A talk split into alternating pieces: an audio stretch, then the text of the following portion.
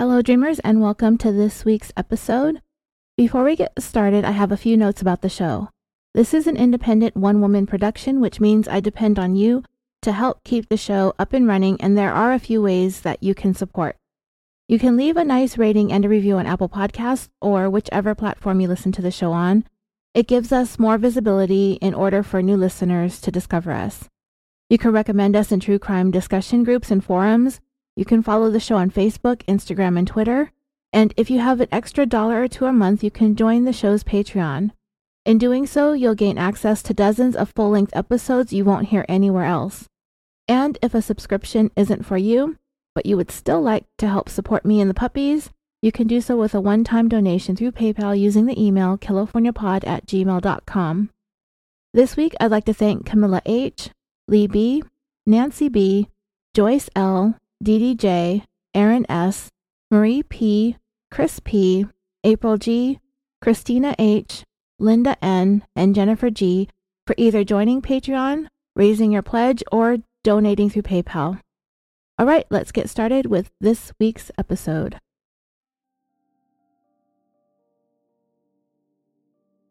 In last week's episode number 237, we discussed another neighbor feud because of the poll conducted in the Facebook discussion group. That was the option at the time when I was deciding what to do next that was most voted for. However, since then, unneighborly behavior has been surpassed by mysterious disappearances, and this one is pretty baffling. The child at the center of the story was only seven years old when he seemingly vanished into thin air on the morning of June 4th, 2010. I posted about him recently in the Facebook group because this past September 9th, this child would have turned 20 years old if he were around today. There is a pretty strong consensus as to who may be the person responsible for this child having gone missing. And there has been pretty much since the day he was last seen 12 years and 3 months ago. But the missing pieces, the key to the solution of this child's disappearance, have been frustratingly out of reach despite all that suspicion. The answer usually lies with the last person to have seen the child. But even that really hasn't been clear either. This child was there one minute and gone the next. In this episode, we're going to take a look at the timeline. We're going to discuss the person of interest and whether or not this person has been treated fairly. In this 238th episode of California Dreaming, the Tale of the Lost Son. Where is Kyron Horman?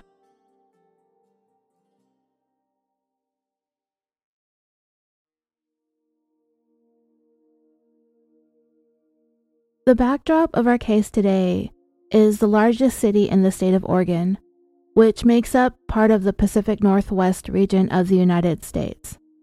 While Oregon sits atop the state of California, Portland is pretty far north in the state some 300 miles or 482 kilometers away from the California border, but it's less than 10 minutes away from the northernmost state in the Pacific Northwest, Washington. With more than 650,000 residents, Portland is the 26th most populated city in the country, and about 50% of the entire population of the state lives within the surrounding metropolitan area. Portland was named after the other Portland in the state of Maine. And having been close to the end of what is commonly known as the Oregon Trail, people were moving west. The population of the area began to grow in the mid 19th century, unless you died of dysentery. This is not considered a vacation series episode because at least one of the primary characters in this case is a native of California. And full disclosure, dreamers, there is so much misinformation, conflicting information, and different versions of the same thing that I hope that I got most of this story accurate. And if I didn't, we can talk about it in the discussion group or on social media. And I can do a short follow up in an upcoming episode if I get anything wrong here. So, Kyron Horman was born to parents Kaine Horman and Desiree Young on September 9, 2002. His dad was, and still might be, an engineer who at the time worked for Intel, a company that develops and manufactures semiconductors, computer hardware, autonomous cars, automation, and artificial intelligence. On this website that I found called realitychatter.com, it listed other things that Kaine Horman is. He was married twice, with divorces coming relatively shortly after having a child with each woman. He belongs to a gym. He works for Intel. He's a University of Washington graduate. He's a Mason from a long line of Masons, and his brother, Kristian with a K, was convicted of sexually abusing a child. I had not heard about this case going on with Kyron's uncle, Kaine's brother, so I briefly looked into it. And according to an article I found on WillametteWeek.com, it said that Kristian Horman was arrested in February of 2009 for an incident that occurred back in October of 2008 when his ex wife's 15 year old daughter was visiting.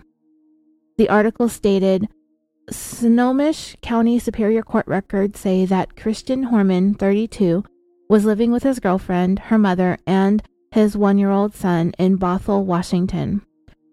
On October 24, 2008, the daughter of Kristian Horman's ex wife stayed at his house while his girlfriend was out of town. The records say that Kristian invited the girl to sleep in his bed. He massaged her back and then began rubbing her in inappropriate areas. The girl left the bed and called her mother, and Kristian Horman apologized. When police interviewed him, Kristian at first said that he was asleep and couldn't remember what had happened. Finally, he confessed, according to our court records, saying that he was trying to arouse and initiate relations with the girl. Police asked Kristian what he was thinking about after the girl pulled away. He then revealed that there was a history of abuse in the Horman family, court records show, and he said that his grandfather had abused him. Kristian was sentenced on June 16, 2010, to six months in jail. So that was kind of a little bit of an interesting side note that happened around the same time that our story today is taking place. So back to Kyron's parents. Kaine and Desiree, they were married in 2000, but while she was pregnant with Kyron in 2002, Kaine was having an affair. From my understanding, Kaine is somewhat of a habitual offender when it comes to cheating, so that doesn't bode very well for him when it comes to being a sympathetic character in this case. They had been having marital problems before they got pregnant. When they found out, they decided to give the marriage another go, but the reconciliation did not last long and they separated a month before Kyron was born. Desiree moved to her parents' house four hours away from Portland to the city of Medford, Oregon. A month later, on September 9th, 2002, Desiree gave birth to Kyron. The couple's divorce was finalized in 2003. For about the first two years of Kyron's life, Kaine and Desiree shared custody of him. They managed to make it work even though they lived four hours apart. However, sometime in either late 2003 or 2004, Desiree was diagnosed with some serious problems with her kidneys and if I'm not mistaken, she ended up relocating to Canada where she received medical treatment. She came back to Oregon a couple of months later, but because of her ongoing medical conditions, she made the difficult decision to give Kyron's father primary custody. However, regardless of that and her health issues, Desiree continued to be a strong presence and very active in Kyron's life. So now, Kyron was living full time with his dad at his home in the northwestern part of Portland in a relatively rural area. Kaine, being an engineer at Intel and having such a demanding job, he was going to need to seek childcare services for Kyron since he was only two years old. He turned to a woman who had been friends with Desiree prior to Kyron being born, and that woman was Terri Moulton. Let me give you some background on Terri. She is one of those with an eyes. She's Terri with an eye. She was born in Grass Valley, California in March of 1970, which would make her 52 years old today. Grass Valley is located in the foothills of the Sierra Nevada mountains, about an hour northeast of Sacramento. She was adopted by Larry and Carol Moulton, who were both elementary school teachers. When Terri was 12, her family moved to the city of Roseburg, Oregon, which is almost a three hour drive south of Portland. They lived in a nice, well kept middle class neighborhood. Nothing particularly remarkable about Terri's upbringing other than the fact that she was adopted, the circumstances of which I'm not sure about. There could have been some issues going on there, but we just don't know. At least I don't know.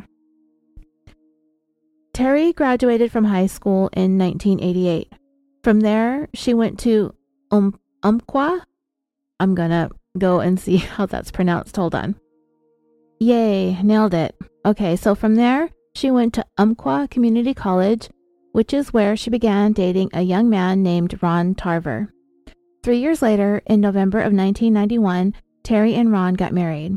She was 21 years old at the time.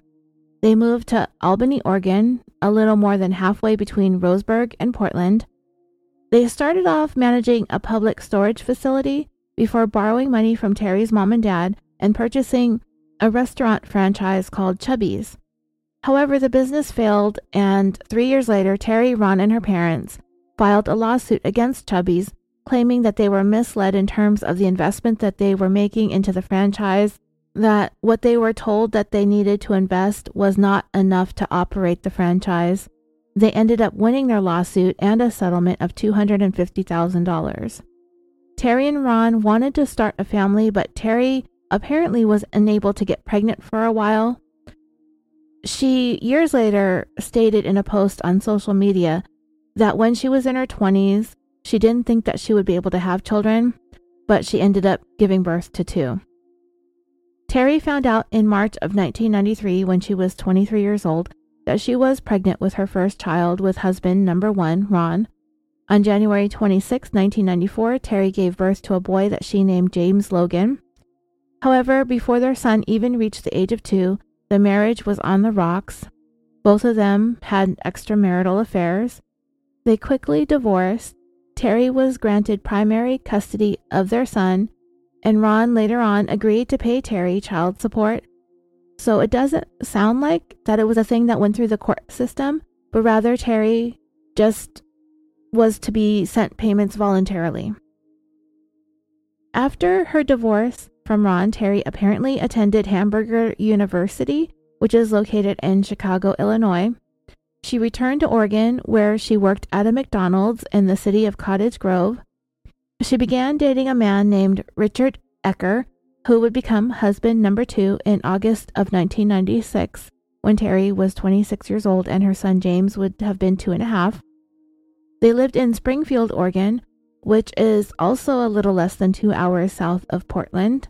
So we're basically moving north and south up and down along the 5 freeway here throughout the state. That's where these various cities are situated. On March 29th, 1998, around 2 in the morning, the car Terri was driving was hit by a drunk driver. The accident apparently left Terri with long term health issues, including migraines and a pinched nerve in her spine.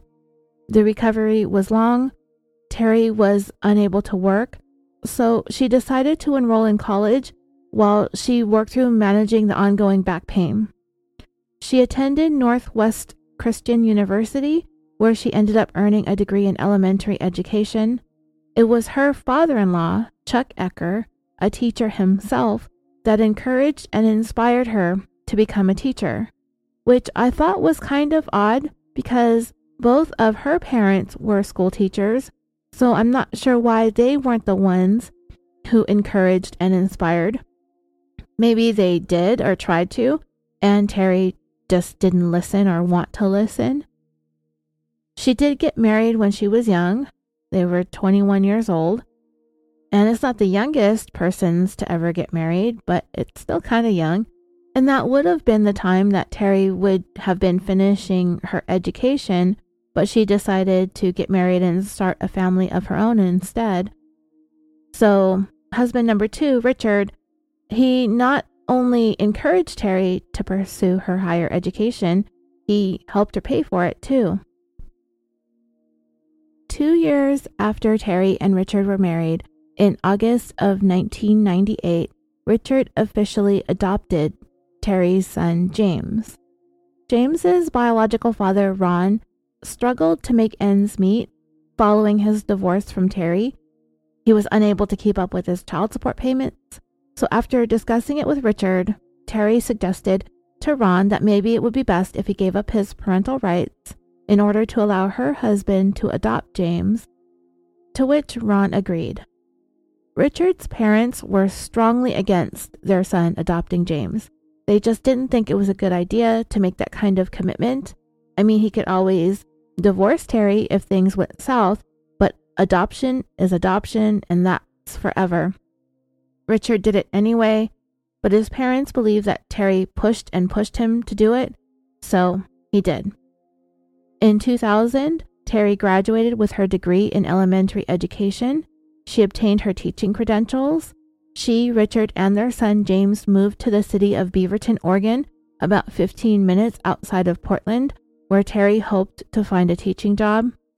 They ended up purchasing a home a little further east of Portland in the city of Aloha in February of 2001. Again, Terri turned to her parents for help in getting the house. A month later, Terri got a job as a substitute teacher in the local school district.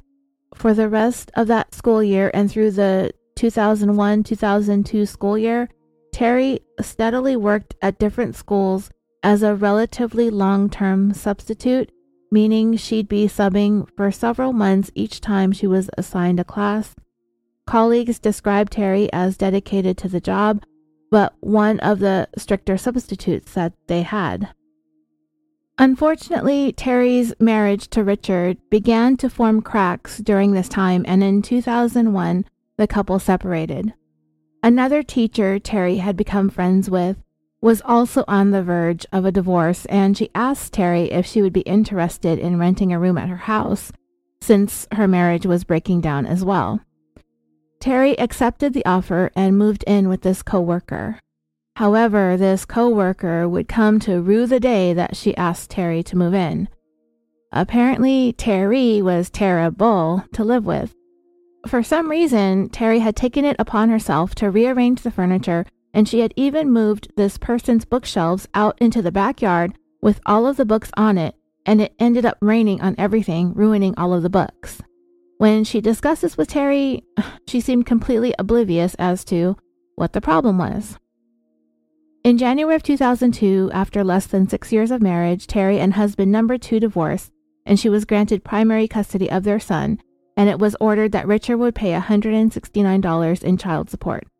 So, you know, this is probably one of the reasons why Richard's parents tried to warn him to not legally adopt James. What if things didn't work out? This would be the consequence of that. He would be financially responsible for the child until he's 18. I can't say for sure whether or not that was Terri's official plan to get somebody else other than James's biological dad on the hook for the child support. That was something that I heard discussed on another podcast that I listened to that talked about this case. That Terri got him good, got him stuck paying for a kid that wasn't his. But you know, Richard had his good intentions, and adoption means the kid is his, period. In 2003, Terri went back to court requesting an increase in child support, and they actually bumped it up to $550 a month. That sounds much more reasonable to me, but what Terri did next was kind of a dick move. With the child support being more than tripled, it hit Richard hard in the wallet. He said that he went to Terri's house to ask her to give him a break on the support, that he was having difficulty paying that much money, and while to him she seemed like she was agreeable to a reduction, but the following day, Richard received a phone call from their local county sheriff's department ordering him to stop harassing Terri. After that phone call, Richard never saw James again and continued to pay child support until he was 18.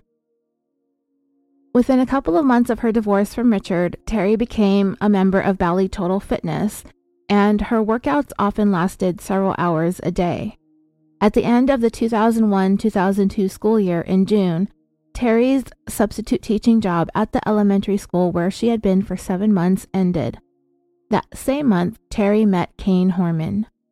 It's my understanding that Terri was friends with Desiree, Kaine's wife, prior to this. Desiree has stated that Terri is the reason why her marriage to Kaine ended.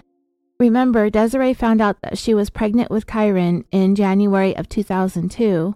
Kaine met Terri in June. Desiree and Kaine separated in August. Kyron was born in September. So Terri has pretty much been in Kyron's life since the day he was born. Kaine insisted that while he and Desiree were still living in the same house when his affair with Terri started, they were basically living separate lives. Desiree moved into her parents' house in Medford the month before Kyron was born. I mentioned that when Kaine met Terri that he quote unquote hired her to take care of Kyron, but it sounds like that duty was sort of a part of the package deal that Terri was getting when she began having an affair with Kaine. They met in June. Desiree says their affair is the reason for the breakup, but it was probably more of a last straw sort of a thing because she would end up moving out two months later. This was supposed to be a time when Desiree and Kaine were going to try to work through their problems since she became pregnant with Kyron, but Kaine obviously couldn't help himself he started an affair with Terri. Desiree left. They had Kyron. They shared custody. And Kaine has attempted to frame Terri's presence there being as the child care provider. We've heard that old song and dance before. Kyron did come to live with Kaine full time in 2004. Terri had already been living there since 2002. So, luckily for Kaine, he was already messing around with the nanny ahead of time. In 2002, when Terri moved in with Kaine, the word was to the neighbors or anybody who asked that she was there to help with Kyron. Now, from what I understand, in the time between Desiree having Kyron and prior to her going to Canada for kidney treatments, she was residing either in or near Portland, so she and Kaine would be able to effectively co parent Kyron. It was during this period of time that all three of them, Kaine, Desiree, and Terri, were providing care for the baby. And this may be the reason why Terri was telling the neighbors that she was just the babysitter. The arrangement was Kyron would stay with Desiree at night. He went to daycare during the day. He would spend two hours every afternoon with Terri and Kaine. So this whole nanny slash babysitter thing was more BSy than everybody thought. This was going to be a stepmom thing from the very beginning. So to me, Kaine, he tried to downplay it, but it was all a lie. Terri was having an affair with him. She was never going to be the babysitter nanny. She was going to be the other woman. In 2003, Terri earned her master's degree from Pacific University and continued working as a substitute teacher, renewing her license to teach as needed. The state of Oregon has nothing in its records in terms of any disciplinary action ever taken against Terri during her time working as a teacher. The following year, in 2004, that is when Kaine gained full custody of Kyron and Terri became a primary caregiver.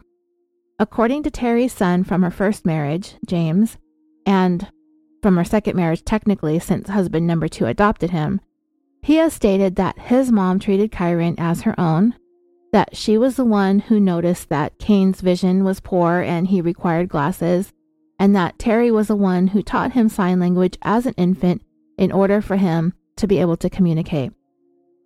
I don't necessarily think that noticing the boy needed glasses or teaching him sign language are indicative of a person treating a child as their own, because those are normal things to notice and do for a child in your care. It's been reported that Terri did embrace her role as Kyron's stepmother, but it's also been reported as time went on that she grew to despise him too. I don't know how much of that is true. We'll talk about that a little bit later on. In January of 2005, Terri resumed going to the gym again, but this time her goal was to participate in a bodybuilding competition. There are a few pictures of Terri online in competition, and she clearly worked hard to get there. However, back in 2010, a contestant who stood next to Terri on the stage during one of the competitions said that Terri was a bit out of place there.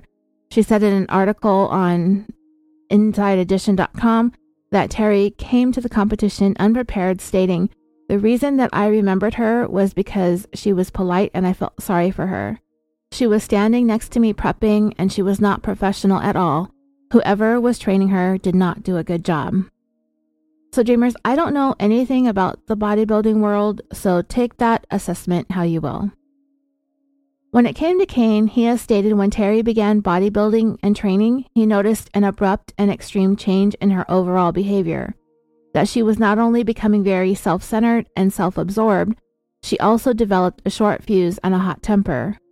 Kaine is quoted as having said, She's not eating a lot of food, she's exercising twice a day, she's up at 4 o'clock in the morning, she's not sleeping at night, so we get just general irritable behavior towards everyone around her. Yeah, I'd be unpleasant too if my schedule was anything like that. Kaine also said that Terri was using over the counter stimulants and fat burners in high doses. From January to April of 2005, Terri lost 62 pounds. By the end of April, she had bulked up and tanned up. She competed in the Emerald Cup bodybuilding competition that took place in Bellevue, Washington. She came in fourth out of 35 contestants, and that was it. Terri was one and done when it came to competitive bodybuilding. On July 10, 2005, Terri was pulled over while driving on the 5 freeway with her son James in the car. A breathalyzer was administered and Terri blew a 0.15. She was arrested and charged not only with a DUI, but with also reckless endangerment of a child because of her son being in the car. She pleaded guilty, and while the consequence was a $600 fine and to enroll in an alcohol diversion program. The real consequence was the fact that the reckless endangerment of a child conviction would preclude her from teaching anymore. So, all that college work and her degrees, her bachelor's and her master's, were effectively worthless. During this time, Terri admitted to Kaine that she had been drinking regularly, but claimed that it was to help her go to sleep. She had described this time following her bodybuilding loss as a very low point in her life. So to me, this sounds like the beginnings of a downward spiral for Terri. I don't know about all of you listening, but I get the feeling that throughout much of Terri's adult life, she's been somewhat teetering on the edge of spiraling. For the years since she first got married when she was 21 years old until the time she came in fourth place in that bodybuilding competition, it seemed like Terri was just a step or two away from losing it but she managed to barely hang on, relying on her parents, going from one husband to the next. Then, when her son's biological dad wasn't carrying his own weight financially, she managed to get husband number two to adopt him. It makes you wonder if Terri even really had any intentions of staying with husband number two for the long run, as if she got the adoption in place just in case the marriage didn't work out, she would be covered either way. If that was the case, then well played, Terri with an eye. Well played. And if we look at this from a practical standpoint, Terri's stock has kind of dropped in value pretty quickly since the beginning of 2005. She probably felt really good about herself from January through April when she was working out and training for the bodybuilding competition. However, Kaine said that she was irritable with a bad temper. She came in fourth out of 35, which isn't bad, but it's still not a win. And then she suddenly gave up on bodybuilding then her substituting job ended in June. Then in July, she caught a DUI and reckless endangerment charge, which ended her teaching career. But even with all of this going on in her life, Kaine hung in there with her, stood by her side, at least for the time being. In December of 2005, Terri got a job as an assistant manager at a Red Robin restaurant.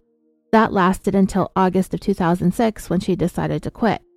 Then in December of 2006, Terri and Kaine and her son James and his son Kyron moved to a house that Kaine purchased in rural northwest Portland. And about five months later, on April 15th, 2007, Kaine and Terri got married. It seemed like it was kind of a spontaneous thing. They were on vacation with Kaine's parents in Kauai, Hawaii. They were in their swimsuits. It wasn't a formal affair, and Kaine's dad was the one who presided over the wedding. So Kaine is standing by his woman despite all the troubles that she's had. In fact, a month after they got married, he bought Terri a brand new candy apple red Ford Mustang because that's the best, most practical kind of car to get for a mother of two.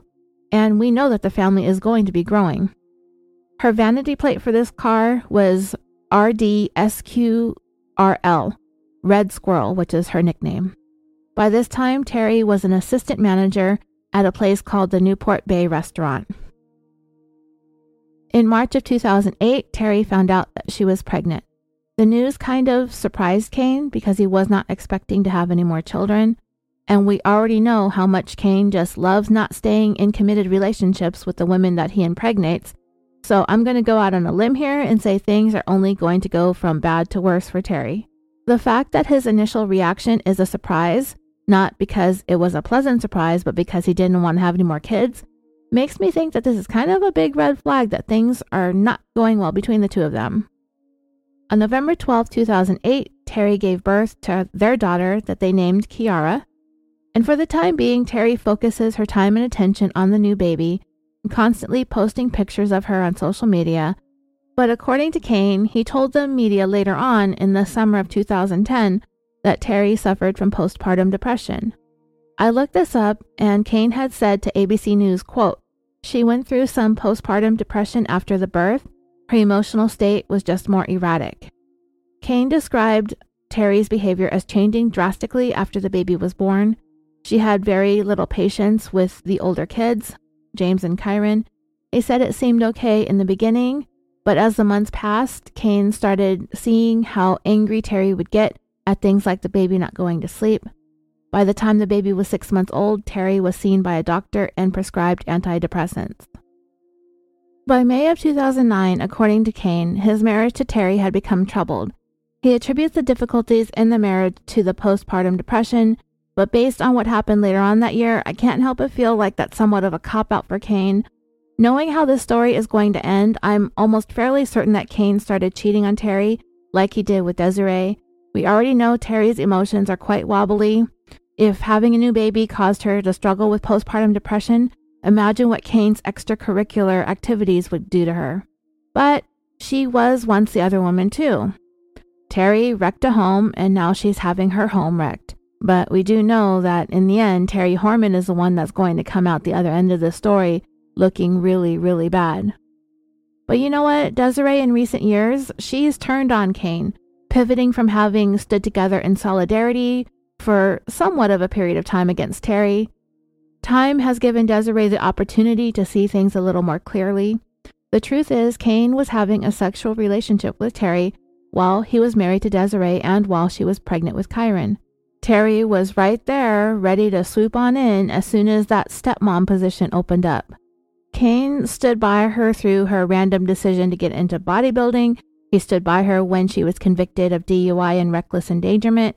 He stood by her when her bachelor's and master's degrees got tossed into the garbage as a result, ending her teaching career. He stood by through it all, and he went on to marry her, and he went on to have a kid with her, and he continued to stick by her while her behavior and emotions were becoming erratic, and none of this he ever shared with Desiree.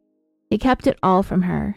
And that's why, when Desiree became aware of all this mess, she eventually no longer stood in solidarity with Kaine, I knew this going into the story. I started off this episode not a fan of Kaine's at all. Not a fan of Terri's. I'm not a fan of anybody's in the story. I think everybody is messed up on all sorts of levels. I just think that that's something for us to chew on when we think about this case as we make our way through this timeline. If Kaine knows Terri had a drinking problem, it's also possible that Terri was taking steroids while she was doing her bodybuilding. Her friend Dee Dee Spicer was asked in a deposition if Terri took steroids, and she invoked her Fifth Amendment right to remain silent to avoid self incrimination. So that leads me to believe that Terri might have possibly taken steroids. So, drinking, steroids, which can affect people's behaviors and emotions. Kaine knows about the DUI. He knows about the reckless endangerment conviction. He knows about the postpartum depression. He's throwing all this stuff out there to throw Terri under the bus, but the fact is, He stood by this woman for eight years and never warned Kyron's mother about any of it, the woman who was primarily taking care of their child. Terri may not have clean hands, but you know what? Neither does Kaine.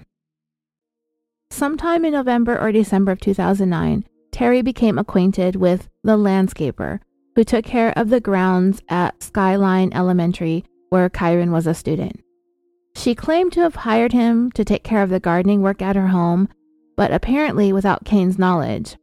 I've heard Terri explain the reasoning behind this being that Kaine wanted her older son James, who would have been 15 years old at the time, to take care of the yard work. So, in order to help him with that, she hired this landscaper unbeknownst to Kaine. I guess mom thought it was just too much for her son, so she secretly hired this guy to do it. The landscaper's name is Rudy Sanchez, but I'll probably just continue referring to him as the landscaper. So it was sometime in January of 2010 that this landscaper would allege that Terri offered him $10,000 to kill Kaine. The landscaper did not reveal this information until six months later, on June 26, 2010. On or about that time, the case that we're discussing today, it broke 22 days earlier on June 4th, 2010.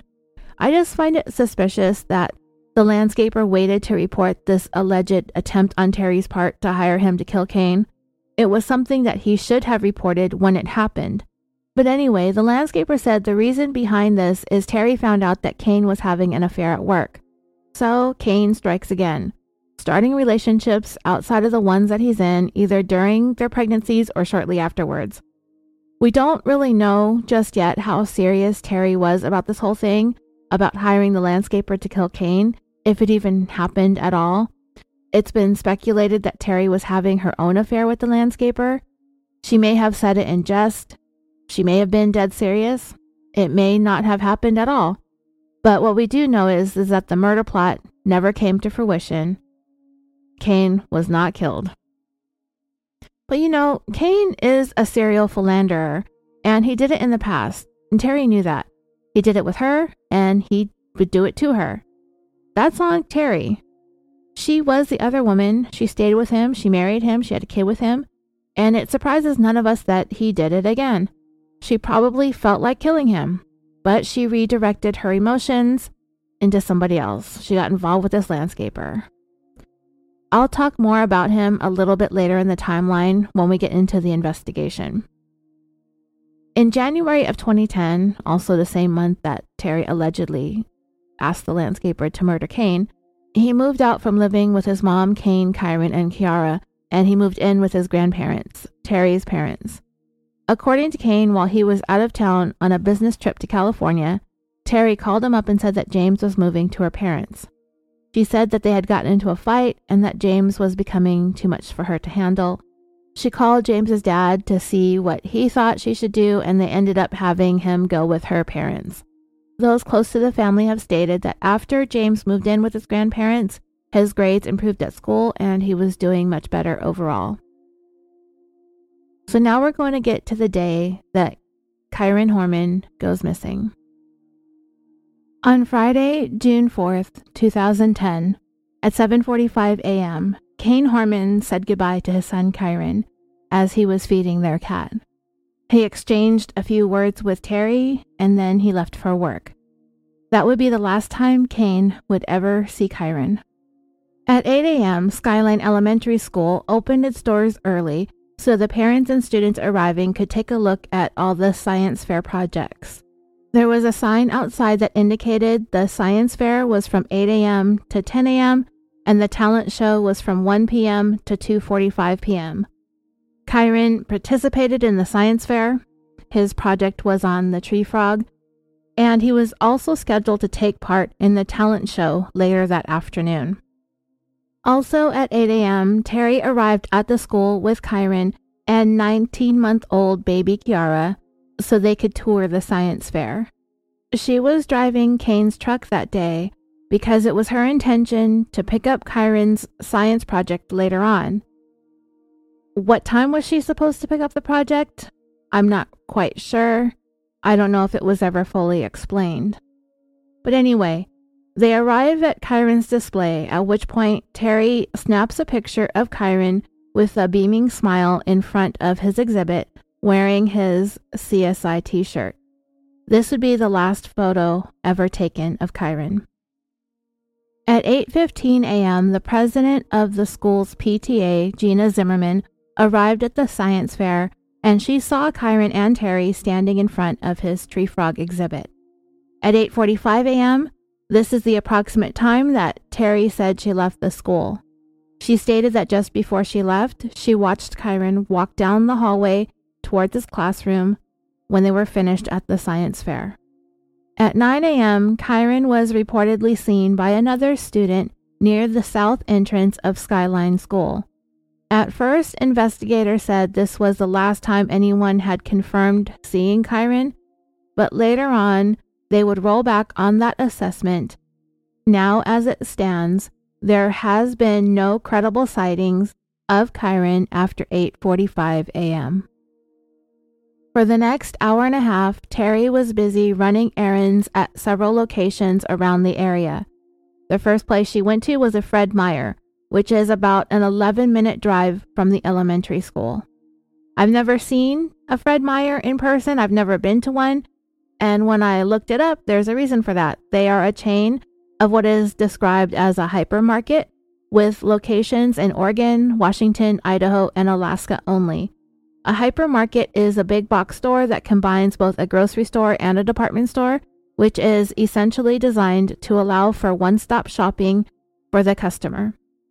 The first Fred Meyer that Terri went to is located in Hillsboro, which is where Terri thought she had a prescription for Kiara, who had an ear infection, but it turned out that the prescription was made at a different Fred Meyer pharmacy. But because she did make a purchase, for which she had a receipt at the time stamp that she was there was at 9:12 a.m., 27 minutes after leaving Skyline Elementary. 27 minutes after Terri last said she saw Kyron.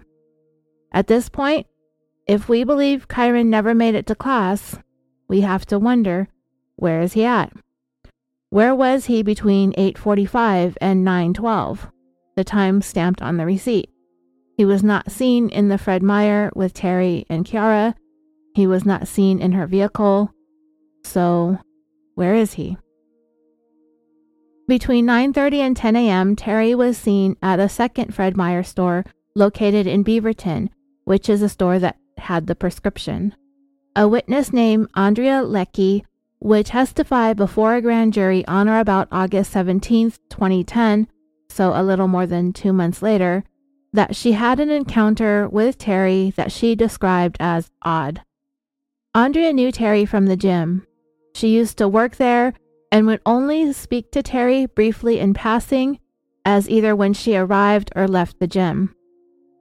Andrea said the encounter at the Fred Meyer was the longest one that they had ever had. According to an article on CBSNews.com, Andrea said that Terri told her that she had just come from the science fair at Kyron School and even showed her the picture of him standing in front of his tree frog exhibit. Andrea stated, The only thing I think was significant is that she showed me a picture of Kyron next to his project.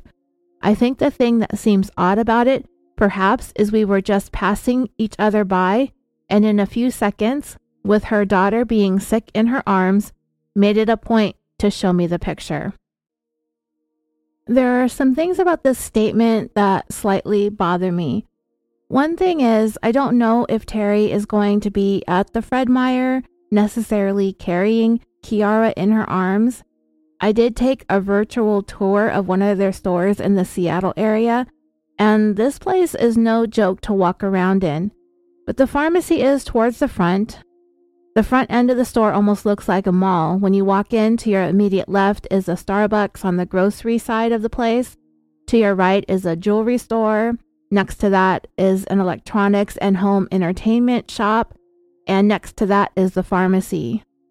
I know Terri is only going in there for one thing, which is Kiara's prescription, but still, the wait at the pharmacy can be long.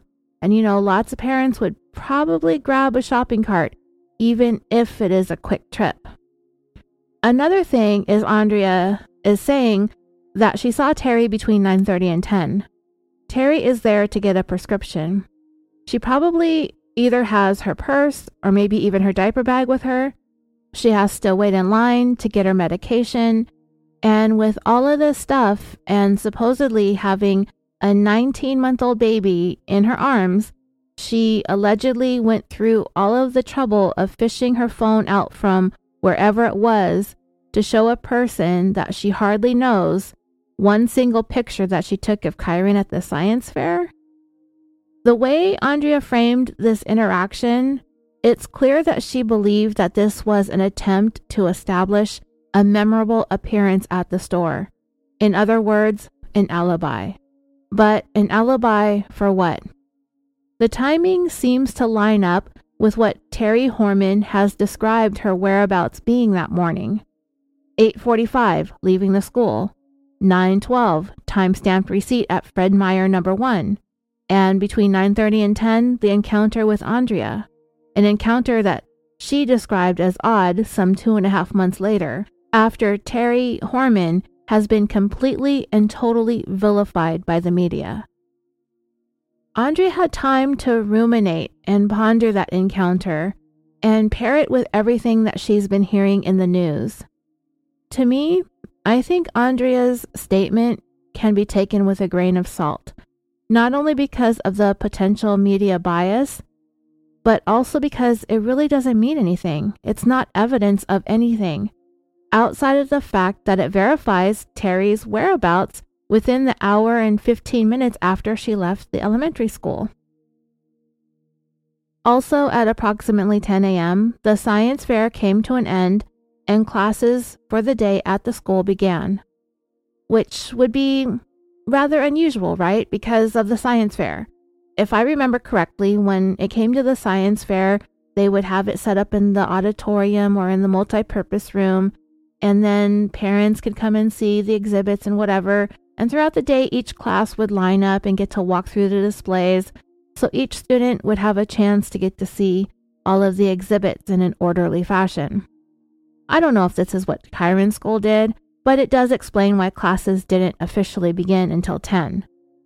Kyron should have been with his homeroom teacher, Christina Porter, who marked him absent when she called roll. So now, it's been an hour and 15 minutes since Terri left the school and there have been no confirmed sightings of Kyron anywhere in the school, and then he's marked absent at 10. This is when calls should have been made to Kyron's parents to find out why he had an unexcused absence.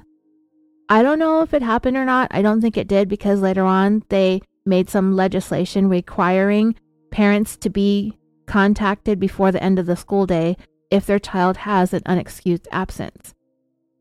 So Kyron's absence it went unnoticed beyond the teacher marking it in her roll book.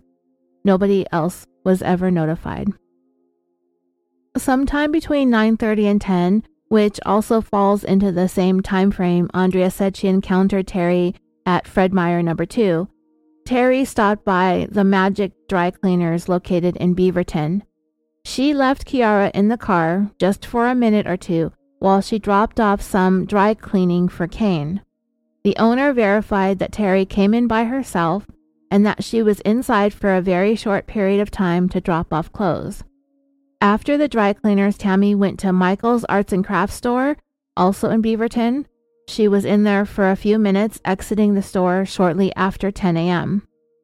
Investigators would view surveillance camera footage from all four of these locations and were able to verify that Terri was at each place roughly when she said she was.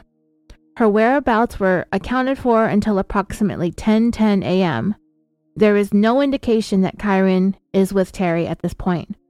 He's not seen with her by any witnesses nor on any surveillance footage. So the next hour and a half is not so clear. Terri had her 19 month old Kiara with her the entire morning, and she reported that Kiara did have an ear infection which is why she made those trips to the Fred Meyer to pick up a prescription to treat that infection. Terri claimed that for the next hour and a half, she drove around some of the rural roads around the Portland International Airport in an effort to soothe Kiara, to get her to rest while the ear infection medications took effect. There was a report that Terri made a phone call around 10:40 a.m. while on this drive, but as far as anyone knows, that's never been confirmed. If it has, that information has not been made public. This is the time that people tend to believe that Terri either disposed of Kyron or possibly even killed him. There's going to be an allegation that Terri possibly had help from a friend of hers named Dee Dee Spicer. I will talk a little bit more about her in a few minutes. So much has been made about Terri's cell phone pinging at a tower on or around Sauvie Island. This is located approximately six miles or 9.5 kilometers away from the elementary school. Extensive searches of the area were made, including dive teams, but nothing was found. I had a little bit of a difficult time figuring out more information about this phone ping and when it allegedly happened, but I did read that it happened in the morning. Here's the thing I Googled how far away can a cell phone ping a tower? I found an article on smallbusiness.com that stated the maximum distance between a cell phone and a cell tower depends on many different factors. The connecting technology, landscape features, the power of the transmitter in the tower, the size of the cell phone network cell, and the design capacity of the network all play a role. Sometimes the cell tower transmitter is set to low power on purpose so that it doesn't interfere with neighboring cells. Often, hills, trees, and other buildings interfere with transmission. Any of these factors might prevent you from getting a signal, even if a cell tower is quite close. A typical cell phone has enough power to reach a cell tower up to 45 miles or 72 kilometers away. Depending on the technology of the cell phone network, the maximum distance may be as low as 22 miles because the signal otherwise takes too long for the highly accurate timing of the cell phone protocol to work reliably. Typically, cell size outside of urban areas mean cell phone signals may have to travel up to several miles. So, this is why the triangulation of three towers is used to pinpoint a person's location. Like in the Lori Vallow and Chad Daybell mess, they were able to triangulate the location of Lori's brother Alex's cell phone right down to the fire pit on the Daybell property. And that has an accuracy of within 500 meters or a third of a mile. Terri was apparently driving to a variety of locations that morning so her phone hitting the tower on Sauvie Island means little to nothing to me. Terri's next verified location was when she checked into her gym at 11:39 p.m., which was a 24-hour fitness back in the city of Beaverton. This is where Terri regularly worked out, and several people who worked at the gym or who were members of the gym were very acquainted with her. She checked Kiara in to the daycare. She worked out for close to an hour, and after talking to some of her friends for a few minutes, she left the gym with Kiara at 12:40 p.m. So now we're going to talk a little bit more about Dee Dee Spicer. And we're going to roll back the timeline to sometime between 10 a.m. and 11 a.m. So, Dee Dee Spicer is said to have been working doing a gardening job at a home that is located near the Horman residence. The family who reside in that home reported that Dee Dee, who was working there, inexplicably went missing between 10 and 11 a.m. and did not return to complete the gardening job until 1 p.m. They even said that they tried calling Dee Dee's cell phone numerous times but were unable to reach her. The residents of this home also reported that Dee Dee's vehicle never left where it was parked outside, even when Dee Dee's whereabouts were unknown. When they saw her car but did not see Dee Dee, they started to become very worried that something bad had happened to her, and they continued trying to reach her by phone, but they never made contact with her. At 1 p.m. that afternoon, Dee Dee returned to the gardening job without providing any explanation as to where she was at. Whatever this disappearance means or what it suggests can only be speculated on. it does overlap with the time that Terri claimed that she was driving around to soothe Kiara in the car. It's been theorized that Dee Dee and Terri got together during this time. However, later on, when Dee Dee was deposed for a civil lawsuit that Desiree filed in 2012, Dee Dee took the fifth on almost 150 questions that she was asked about this case. To some, it seems suspicious as to why she wouldn't want to answer the questions, but she does have every right not to. Pleading the fifth is no better or no worse than mildly embellishing the details of your encounter with Terri the day that Kyron went missing, like possibly Andrea did when she saw her at the Fred Meyer. Over the years, because Dee Dee has been a supporter of Terri's, they believe that she knows more about Kyron's disappearance and possibly had something to do with it or helped her out because of this unexplained disappearance in the middle of the day, on the day that Kyron went missing. Okay, so Terri worked out at the 24-hour fitness for about an hour until 12:40 p.m. She checked Kiara into the daycare as I stated a few minutes ago. And there are lots of people who are hung up on the fact that Terri took Kiara to the gym daycare even though she had an ear infection.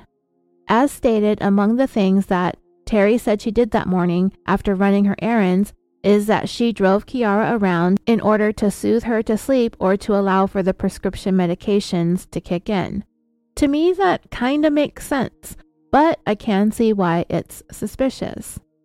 This is the time when people think Terri got rid of Kyron. They believe she drove around with Kyron to do all of her errands even though nobody ever saw him with her, that she somehow harmed him with her daughter right there, apparently.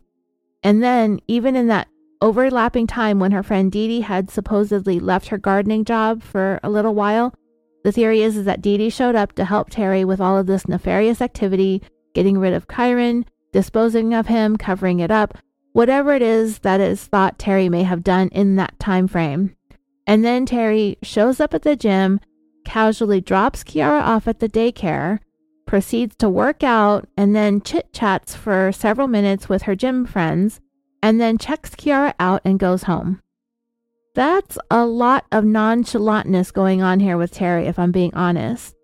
Most people aren't so cool, calm, and collected after killing somebody particularly a child that they've helped raise since birth. But then again, perhaps Terri Horman has nerves of steel and is capable of killing and then being as cool as a cucumber a few minutes later. We need not forget that we are talking about a woman here who has no history of violence, no indication that she was anything but a dedicated mom. Even the most hardened career criminals have a hard time keeping their nerves calm after killing somebody.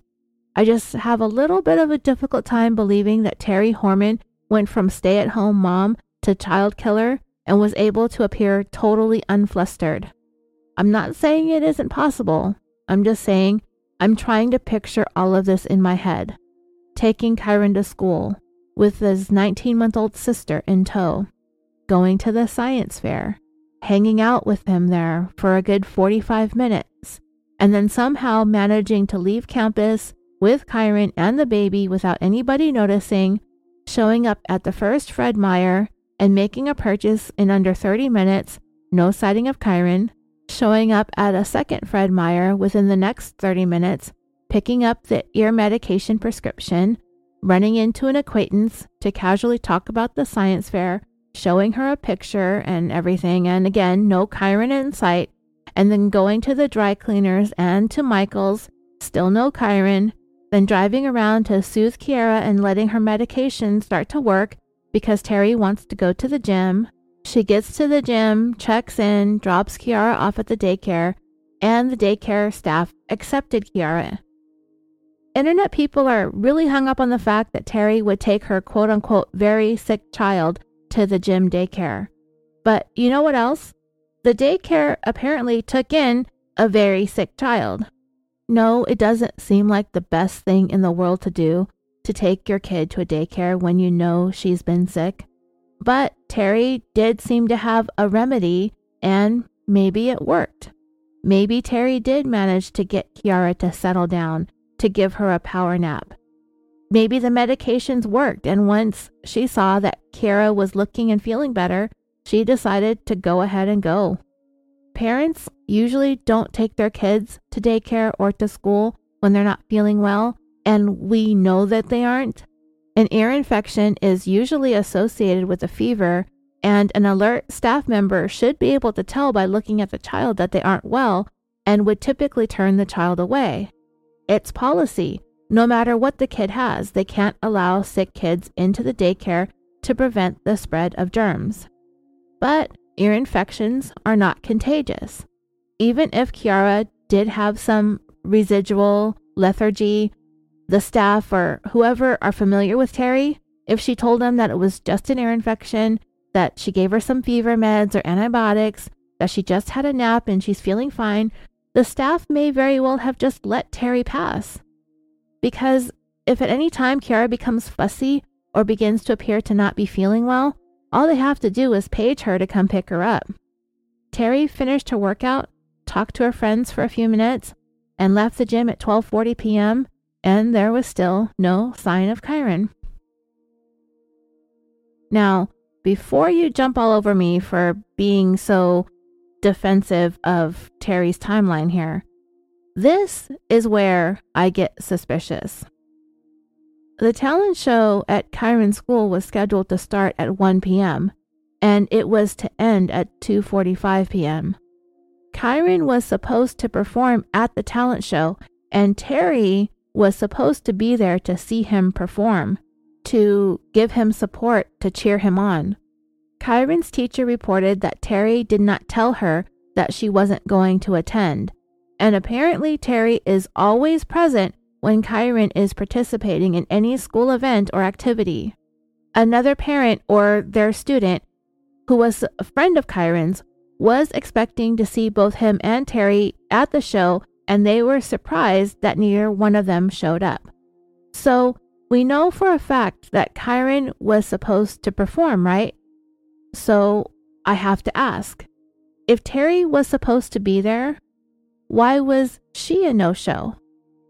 Was she a no show because she knew Kyron would not be there to perform? Because she knew he was missing?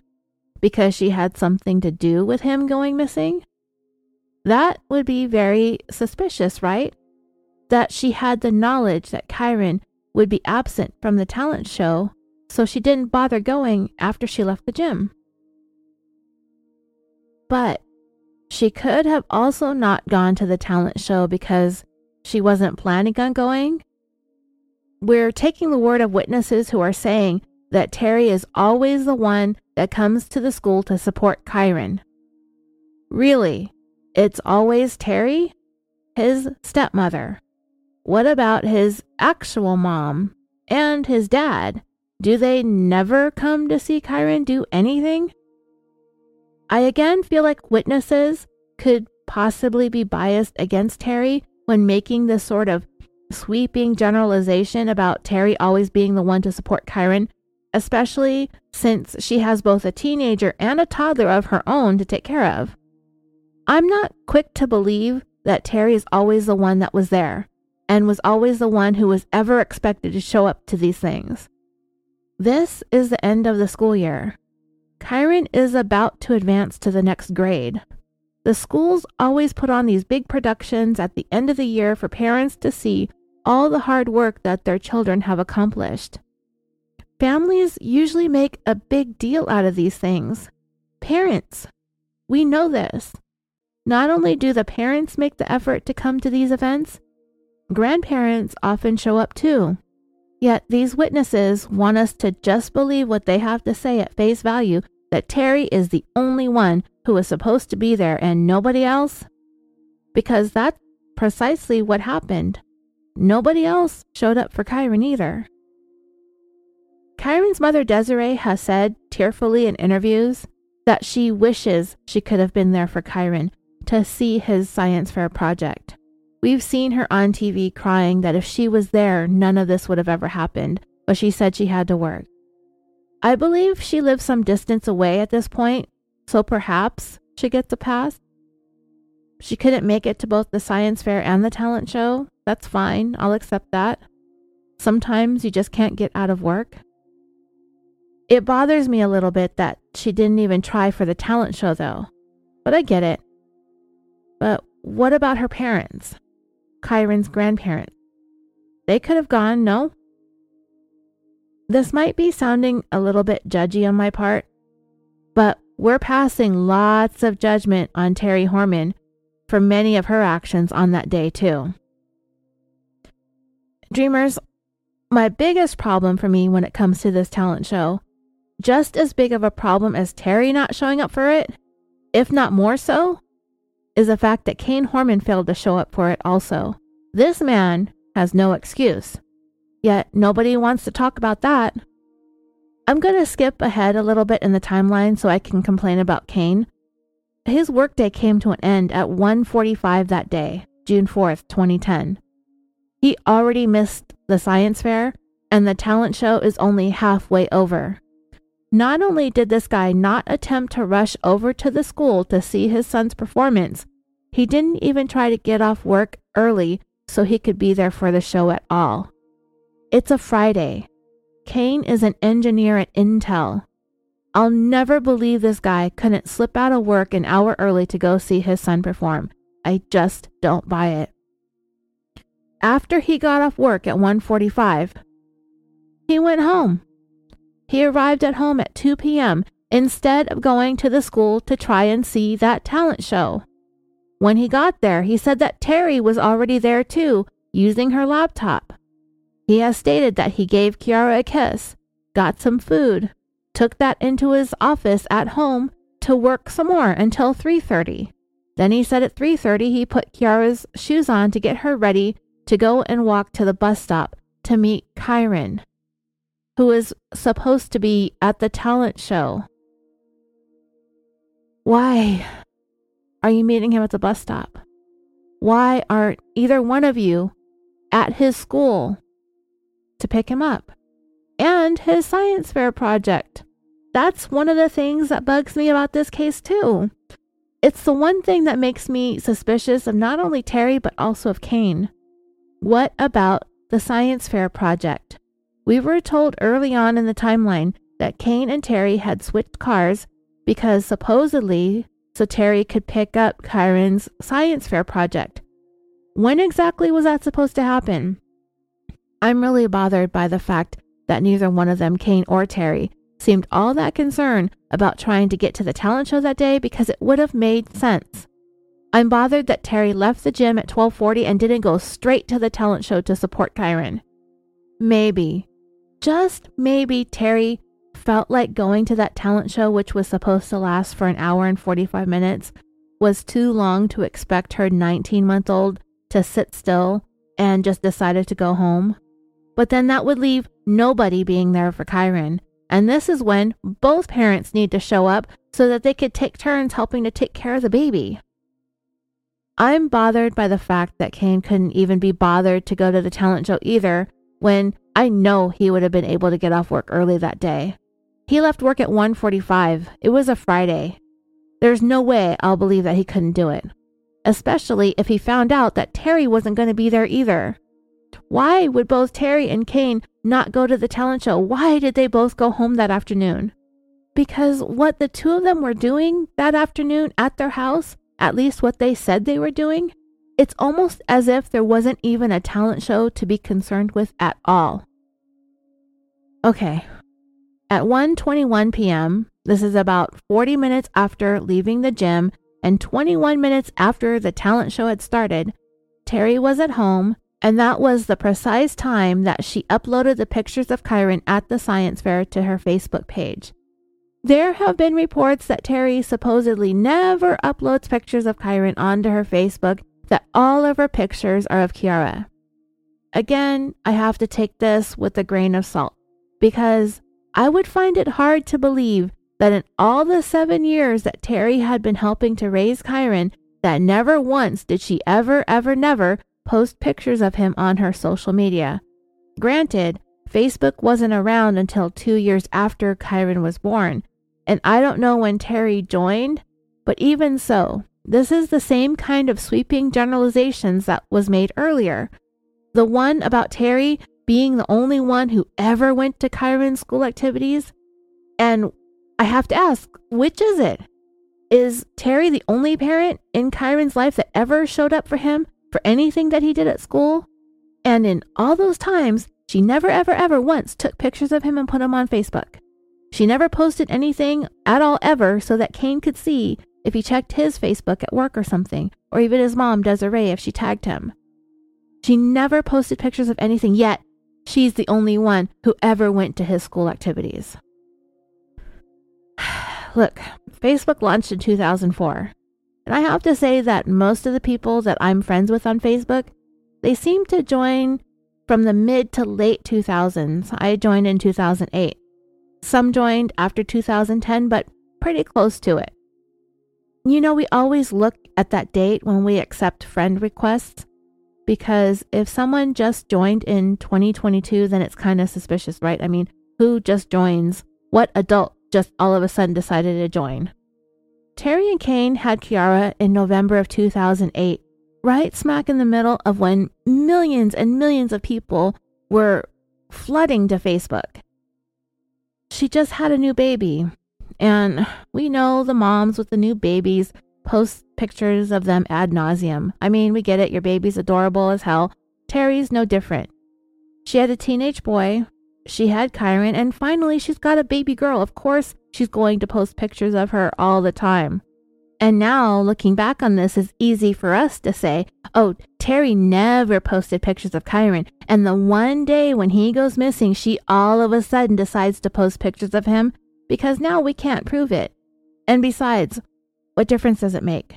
The bigger issue for me is the fact that she came home instead of going to the talent show. Why did she not go? If Kyron was going to participate and she was expected to go, why did she not go? It bugs me so bad. And it doesn't seem like she's doing anything to rectify that either. If she did come home because Kiara was tired or not feeling well, I'd believe that. If she had texted around to see if either his mom or his dad or his grandparents could go to support him instead, I would believe that too. But nobody went. Terri didn't go, Kaine didn't go, Desiree didn't go, nobody went. And I have a problem with both Terri and Kaine when it comes to that. And by the way, I did read an online blog that Terri uploaded the pictures of Kyron at the science fair into an album on Facebook that she captioned June 2010. And this album was said to have contained pictures of both Kyron and Kiara. So you can take that how you will, if you want to believe it, if you don't. I'm finding lots of conflicting information about this case all over the internet and wrong information too, which is why I was unable to finish this in the time frame that I wanted to. I went into this not knowing the full details of everything that happened minute by minute the day that Kyron vanished. So I'm learning and coming into my own conclusions as I go along here. But I, like many of you in the Facebook discussion group, had a really strong suspicion about Terri Horman going into this. But the more I read, I get more mystified than suspicious, if nothing else. So, back to the timeline. At 1:45 p.m., Kaine Horman his workday ended and he gets home to get ready for the weekend. This is 45 minutes after the talent show started, and only 24 minutes after Terri uploaded those photos of Kyron. Around the same time that Terri uploaded those pictures, she sent Kyron's teacher an email asking when she was supposed to pick up Kyron's science project. Terri had taken Kaine's truck instead of her Mustang because she wasn't sure when she was going to need to take it, but she found out that the displays were going to be kept up the whole day. I'm suspicious of this email because, going back to the talent show again, if Terri was supposed to be there, then when the talent show was over, school would be dismissed. Kyron would not have to take the bus home. He could ride home with Terri, and his tree frog project could be picked up. But none of that happened. So I think that when Terri was sitting there at her computer uploading pictures of Kyron and his project, it dawned on her that she still needed to pick the thing up. That maybe she was supposed to take it with her after the talent show but she ended up not going, so she sent that email instead to kind of cover her tracks. Because look, if Terri knew at 1:30 that afternoon she still needed to pick it up, she could have still gotten it at the same time she got Kyron. But she apparently had no plans to go to the school to get him at all. But then, neither did Kaine. God, this bugs me so much that the two of them just sat at home during that talent show, knowing damn well that Kyron was supposed to be in it, that at least Terri was supposed to be there, that she had Kaine's truck to pick up that science project, that it would not make any sense at all to just show up at the school and pick up the science project and let Kyron ride the bus home. It bothers me that they both did that, that they just sat at home. Kaine apparently just continuing his work from his home office. Yeah, I mentioned that earlier. He allegedly continued to work from home as the talent show was going on, not going to see his son perform, not going to the school, not picking up his son's project, not picking up his son. He just sat there on his computer, Terri on her computer, allegedly waiting until 3:30 to walk to the bus stop together to meet Kyron. Yep, that's their story. It's as if they knew. It's as if the bus stop was going to be their big reveal, the big moment in front of all of the witnesses. Kyron isn't on the bus. Kyron isn't where he's supposed to be. Oh my God, where's Kyron? But guess who else isn't where they're supposed to be? everybody who should have been at that talent show supporting Kyron. And guess what again? Kyron wasn't there either. Did Terri know that? Did she know that Kyron wasn't going to be there? Did Kaine not show up because he knew Kyron wasn't going to be there? Or did Terri not show up because she had a fussy toddler? And did Kaine not show up because he totally could not duck out of work an hour early and he just had to go home to his office and work some more and not go to the talent show that clearly nobody is at? Is everybody just sitting casually at home, and by everybody I mean Kaine and Terri, on their computers, knowing in the back of their minds that Kyron is performing without one single member of his family there to cheer him on? Or are they sitting there knowing in the back of their minds that he's dead? The talent show ended at 2:45. At 3:30, Kaine, Terri, and Kiara all walk together to meet Kyron at the bus stop. Because Kaine doesn't raise any questions to Terri about the science fair project or the talent show, it leads me to believe that he has no expectation or reason to believe that Terri should be anywhere else but at home. But she had his pickup truck that day to pick up the science project. She was allegedly supposed to be at the talent show. Terri sent an email to the teacher asking when she should pick up the science project. I don't know if she ever got a reply, but neither one of these people should be walking to the bus stop to meet Kyron. They should have been at that damn talent show, or they should be heading to the school to go pick him up and his science project. But they didn't. They went to the bus stop, and as we know, Kyron never got off the bus. In talking to the bus driver, Kaine and Terri found out that Kyron did not get on the bus when the driver picked up the kids from Skyline Elementary. At this point, Kaine and Terri, with baby Kiara in tow, rush back home to get into their vehicle in order to drive to the school ostensibly to see if Kyron is there waiting for them to pick him up. When they arrive, they discover that Kyron isn't there either. Not only that, they discover that his teachers marked him absent all day. His backpack and his jacket were in the class as he left them in the morning before he went to look at the science fair exhibits with Terri. At 3:56 p.m., a school administrator named Susan Hall made the 911 call to report Kyron missing. The call went out over the police radio, and there began the largest search effort in Oregon history. A little more than seven hours since Terri Horman said she last saw Kyron walking down the hallway towards his classroom. Okay, dreamers, this episode is turning out to be longer than I expected it to be. I've been trying to keep these things down to one part. I have the whole thing written. I'm just getting a little bit tired of talking to myself into this mic because I got myself all worked up over this whole talent show thing. So, what I'm going to do is break this up into two parts and have the second part for you ready by Thursday ish. Don't worry, this isn't going to be a month long saga. You're not going to have to wait forever to get to listen to the end of this. I have it all done for you. It's just been such a convoluted case that I've had troubles getting through it all. I'll be back very shortly with the second half of this for you. As always, thank you for listening. I'm your host, Roseanne, and until next time, sweet dreams.